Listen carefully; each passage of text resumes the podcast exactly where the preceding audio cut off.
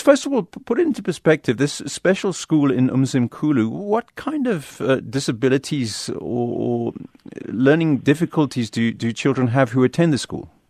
The, the, the school does not uh, basically specify or differentiate or take type of uh, disabilities, but they just take any child who's got a disability in the area.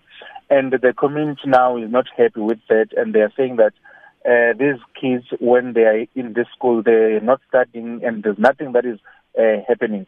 But so far, we are trying to, to locate the, the, the learners that uh, reported to their parents that the principal is the one who's abusing them.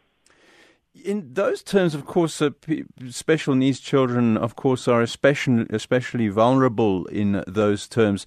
In the introduction, we mentioned uh, an NGO, or NGOs at least, who've also been uh, flagging this. What do you know about the previous attempts to bring this uh, problem to the attention of authorities? Uh, basically, the parents have been tried several times to, to, to open cases uh, in the police station, but uh, no joy.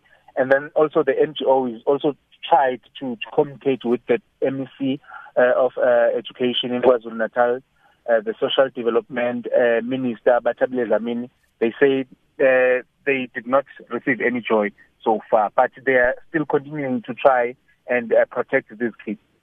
And how long has this been going on that they've this first came to their attention and they've been trying to get some sort of resolution to it? It seems as if uh, it started in 2015 uh, when they, there was an outreach where the, the, the, the, kids voiced out that there's this uh, incident of uh, abuse in, in their school. So they, since then, parents tried to open cases, the NGO tried to assist, and there's nothing so far.